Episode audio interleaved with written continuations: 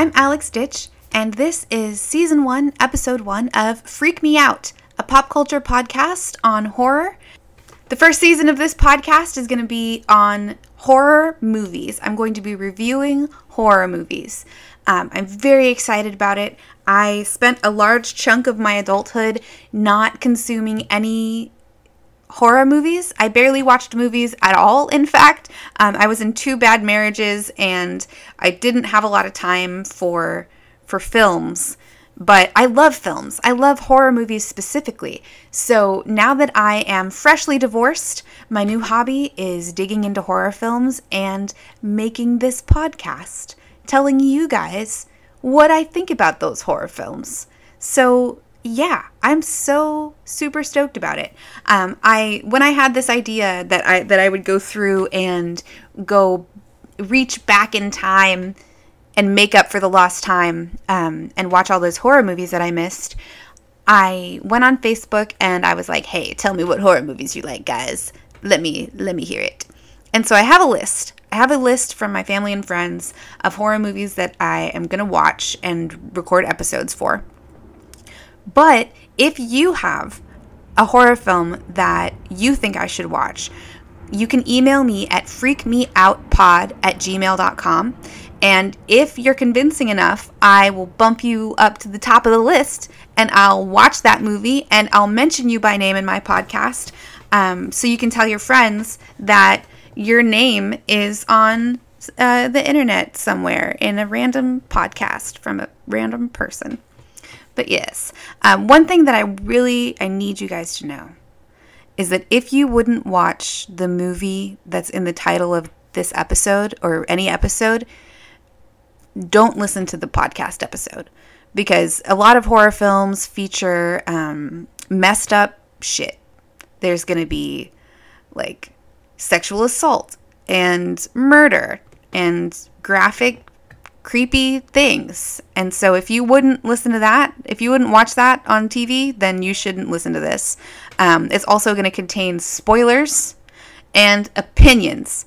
And I am a feminist and a weirdo. So if you're not prepared to hear some feminist opinions and some weird opinions, then please um, go away. I don't like you and I don't need to deal with you. So just bugger off and let me go about my business. And you do likewise. Jerks. The first movie that was on my list um, was Midsommar. And that's what I'm going to be talking about here today. I was interested in this movie for two reasons. Um, the first is a-, a while back, I had a dream about my friend Rachel.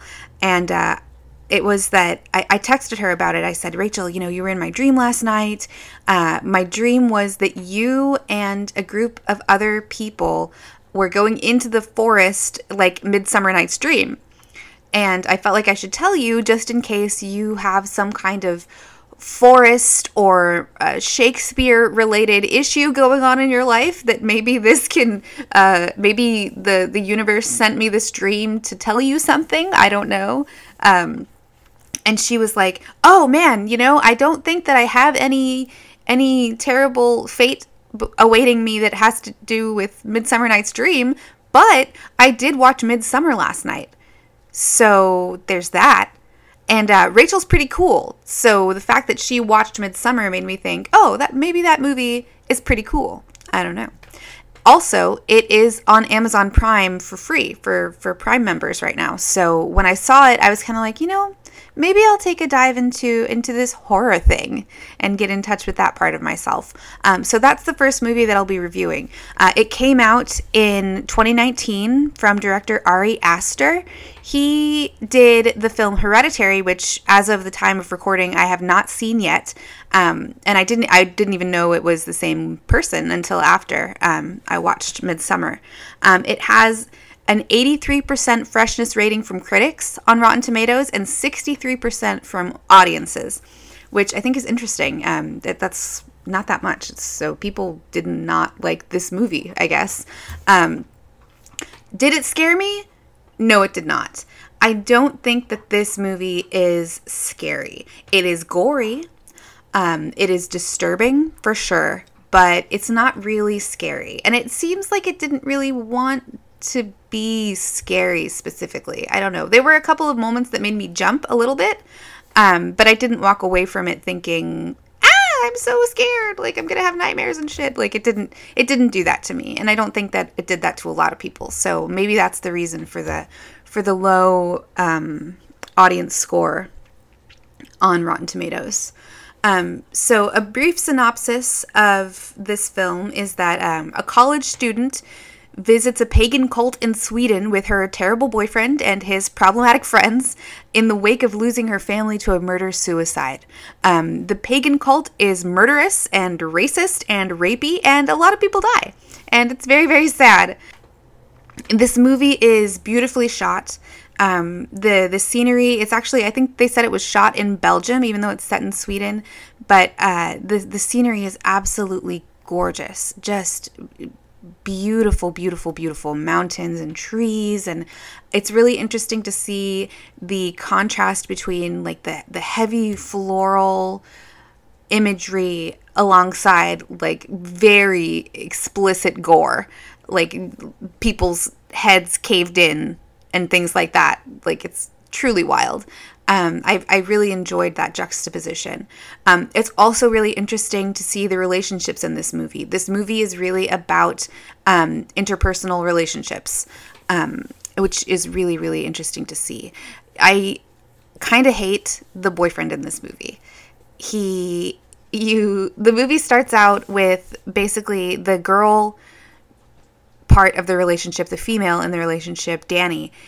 She is worried, you know, you see her taking anti-anxiety medicine, and then, you know, you see the the murder-suicide of her family go down, which is just, it's very graphic. Um, and then she is having an absolute breakdown, which, you know, of course, obviously that is what would happen. Um, her boyfriend, you see him at a diner or something with his bros, and one particular bro is like, oh my God, your girlfriend is abusive because she's calling you too much. And, you know, just typical asshole bullshit, dummy shit. And, you know, he's obviously framed as a dum-dum. Like, the movie is not condoning this behavior by any means. Um, what's really interesting about that scene is that it's another scene in the movie where they use the artwork that's behind the the the people in the scene, the actors, as to allude to like the spirit of the movie. So when they are having that conversation and the guy is being super misogynistic, the picture behind them is like two women with um like a lot of cleavage showing, kind of posed with forced smiles in a in a diner type situation. So I thought that that was really interesting. Art is used throughout the movie to um, foreshadow the events that are going to take place, or to kind of illustrate dynamics between characters. So I really, really, I really, really like that. I love art. I'm a big art appreciator. So um, the use of art in that way in this film excited me big time. Um, so throughout the movie, you see this, the boyfriend, Um, making bad choices and putting people in uncomfortable situations and pretty much being a douche, which that's, I, I found it interesting that this film highlighted that part of the relationship. This character is obviously meant to be a heel. And at, when I first watched this movie, I was really, I really enjoyed how he died because it it was like satisfying for me to see like, oh yeah, that's right. This motherfucker is gonna die in a freaking fire. That's what he deserves. But then I kind of considered, uh, there's a scene in the movie where he is drugged and then coerced into having sex with a, a who in the movie is supposed to be an underage girl. The actress is actually twenty-three. Um, which I needed to know. I had to go and look it up because I was like, no, no, no. It, it hurt my soul too much to see this. Um, so, but no, the actress is twenty-three at the time that it was filmed. So totally not actual crimes occurring, which obviously it couldn't be, but like that, that worried me. That was the scariest part of this movie for me, was the worry that this was an underage sex scene, which is irrational. That's the sound of my dog scratching, if you can hear that in the background. He's he's not supposed to be part of this podcast. But anyway, yes. So, the boyfriend. The boyfriend is drugged and coerced into having sex with an underage girl. And that part of it, I felt like, was very fucked up. This this movie kind of deals with gender dynamics in an interesting way. I don't actually know if Ari Aster is a man or a woman. I kind of assumed that it was a man. It is a man. Yeah, Ari Aster is a man. So I think it's really interesting how this film deals with gender, because you see the boyfriend is shitty, but at the same time, like, you don't often see sexual assault on a man happening in film. At least I haven't. Now, I, you know, over the course of my adult life, I haven't seen a lot of important films. I haven't seen, like, a lot of the media that, that people my age tend to, to consume. I was, uh, you know, in two bad marriages, so my focus was elsewhere. But um, I haven't frequently seen that kind of a dynamic play out on screen, and I thought that that was really interesting. It is sexual assault, even though he did go through the motions of of committing this act. Like, he definitely decided to penetrate this person, but he was drugged and he was coerced and he was led through this. Um, so I can, it, it, it is definitely sexual assault that we're seeing. Um, even though he seems to be a willing participant, the fact that he was drugged and coerced does make that a sexual assault. Um, and that being a part of this movie was very interesting to me. So it kind of made me, I felt empathy for that character after considering that, you know, he... he was a victim in this way. It helped me empathize and kind of look at that part of myself that was like, fuck yeah, kill the kill the bastard. Like, okay, he's a douchebag, but does he deserve to be, you know, assaulted sexually and murdered? Like, probably not. Maybe no. Maybe maybe don't be a psychopath, Alex. So that was really interesting to me. Another thing that was um, interesting that happened to him uh, leading up to the the sexual assault, he is, I don't even know what to call it, but basically, so this is a, a cult, a murdery, sexy cult that the, the group is introduced to in Sweden, and they have a lot of weird rituals and weird customs. So earlier in the film, before you figure out that they are in fact murderous, the, that the cult is really truly evil, you see a mural that that depicts a a young girl introducing her menstrual fluid into food and drink and then serving it to a young man who then falls madly in love with her. So this is kind of like a blood magic situation that they believe in. That is actually done to this bad boyfriend whose name I can't remember. I think Christian. Christian. That happens to Christian. There's a girl named Maya in the, the cult who decides that she wants to get it on with Christian, and she puts her menstrual fluid and pubic hair into his food and drink, which is also super weird to see in a film. Like, you hardly ever see menstruation brought into the situation, and then to have it not only talked about, showed in the film, but also, like, kind of pushed into, like, literally in his face, in his face. That's very interesting to see. Um, I don't necessarily like the fact that menstruation was presented as a horrific aspect of this horror film. That's not great. But the fact that it was mentioned at all is kind of interesting. Yeah, but yeah, having a, that's probably bad. Actually, as a feminist, I'm going to go ahead and say that that is bad. That menstruation was used as a, a horrific device to, to freak people out. It's probably not great. At first I was thinking, oh, hey, that's neat, you know, that they would put that in there. Uh, but no, actually it's kind of like the um, supernatural pregnancy trope, which I also hate, where, you know, you know, the person is pregnant by an alien or they're impregnated with a demon. Like, I really hate that. That is, like, making the female body and the female reproductive system into some kind of, like, terrifying thing, um, which it is not. It is just normal, natural shit.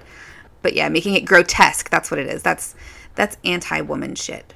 So I, that, that bothers me a little bit, that, that they used that as a, as a way to freak people out. Interesting that it was in the film at all, though. So let's get back on track here. Sorry, I'm looking at my notes. Something else that was really interesting in the film is that um, I read some commentary after watching it about how the cult is also supposed to be racist, right? But they don't kind of, they don't really explicitly say it. So two of the people who are brought by, um, by cult members into the celebration are Indian or brown in some way. Uh, they're from England, so I think that they're, I think they're Indian, but they're brown people.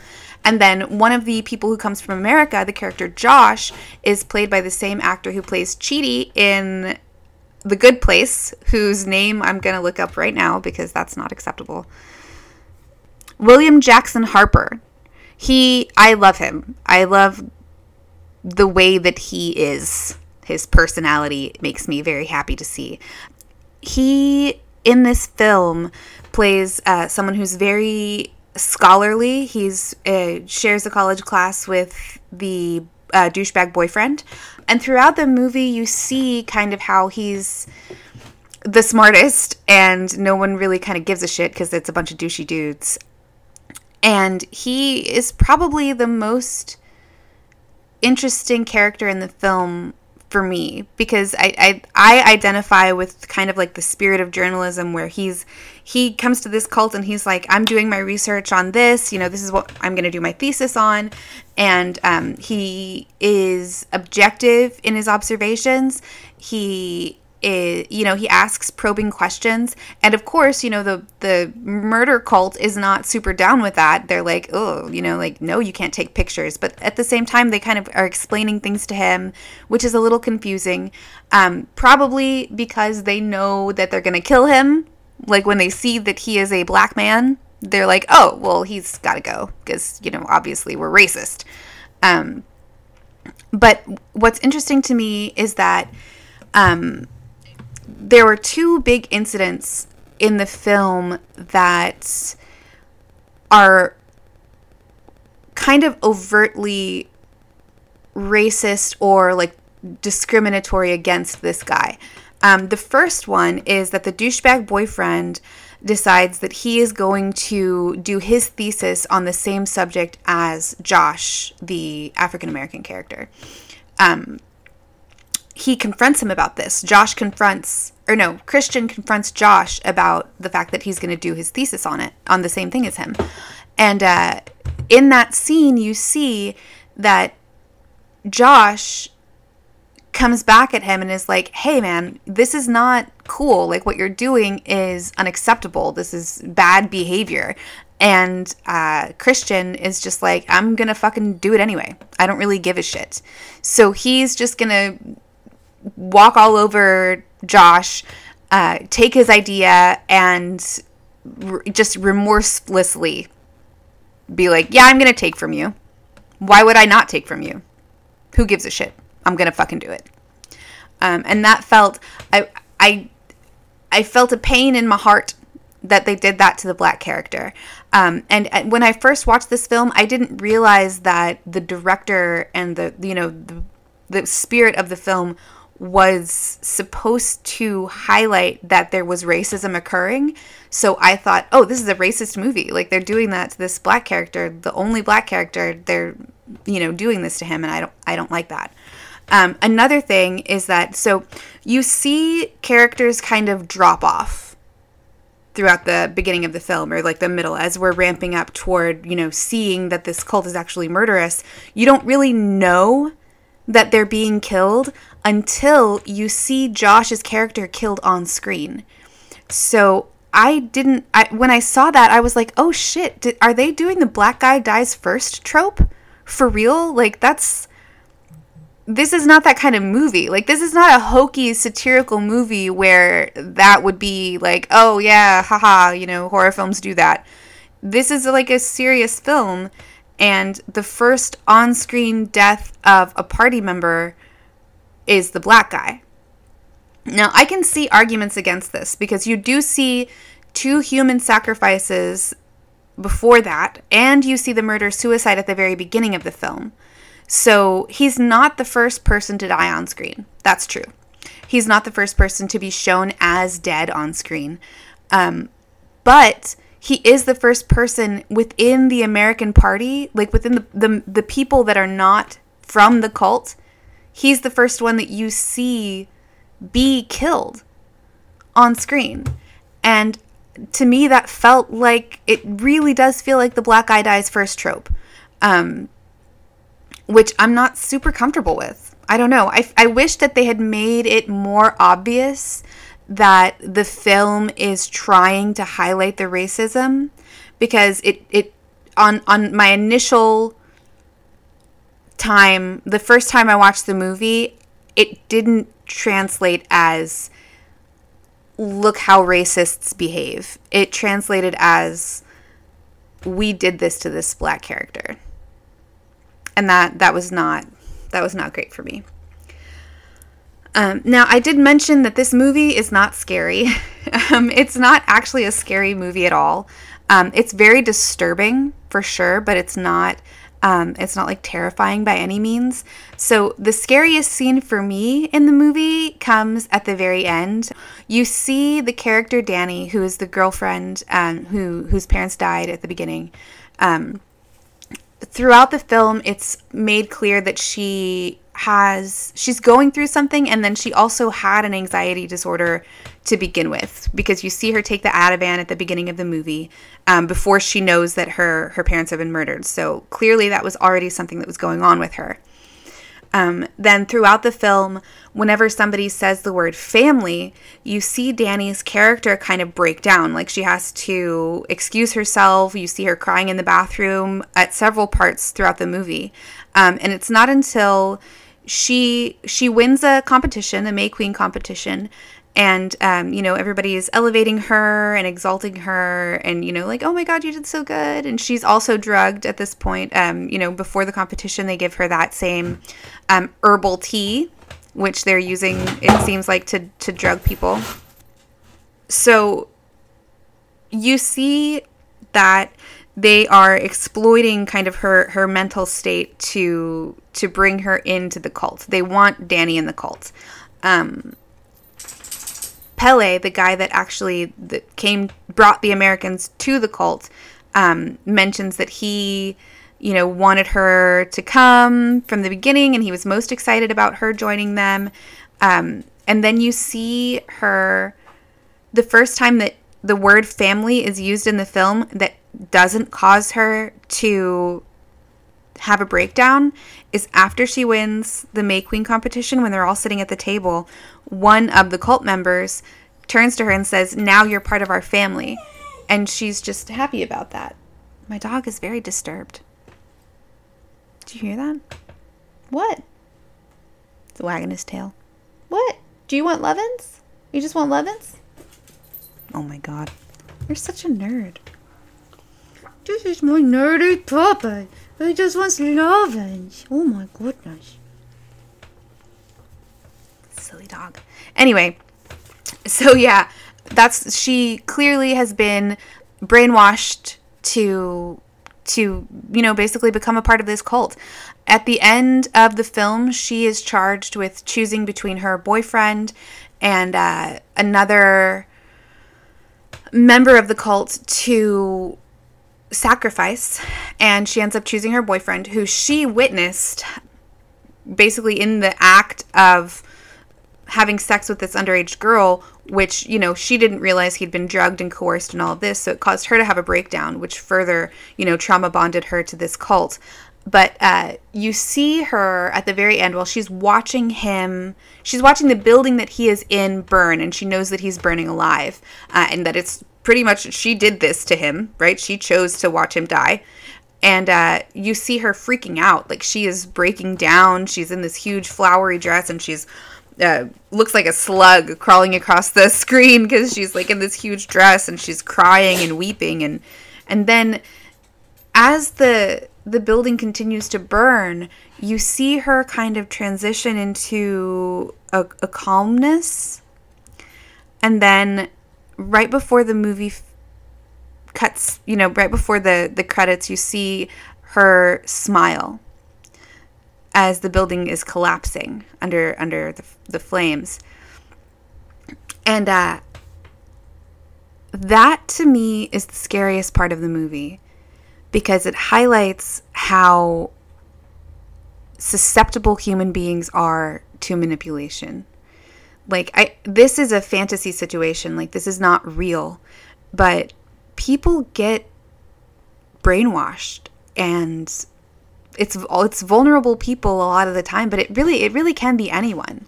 Um, Danny is particularly vulnerable, but she's vulnerable in ways that are super common. Like, a lot of us have anxiety disorders. A lot of us have had traumatic things happen in our lives and are, are struggling with mourning something or, or another. And there are people in this world, a lot of people in this world, who are more than willing to exploit that in order to, you know, get us to do what they want us to do.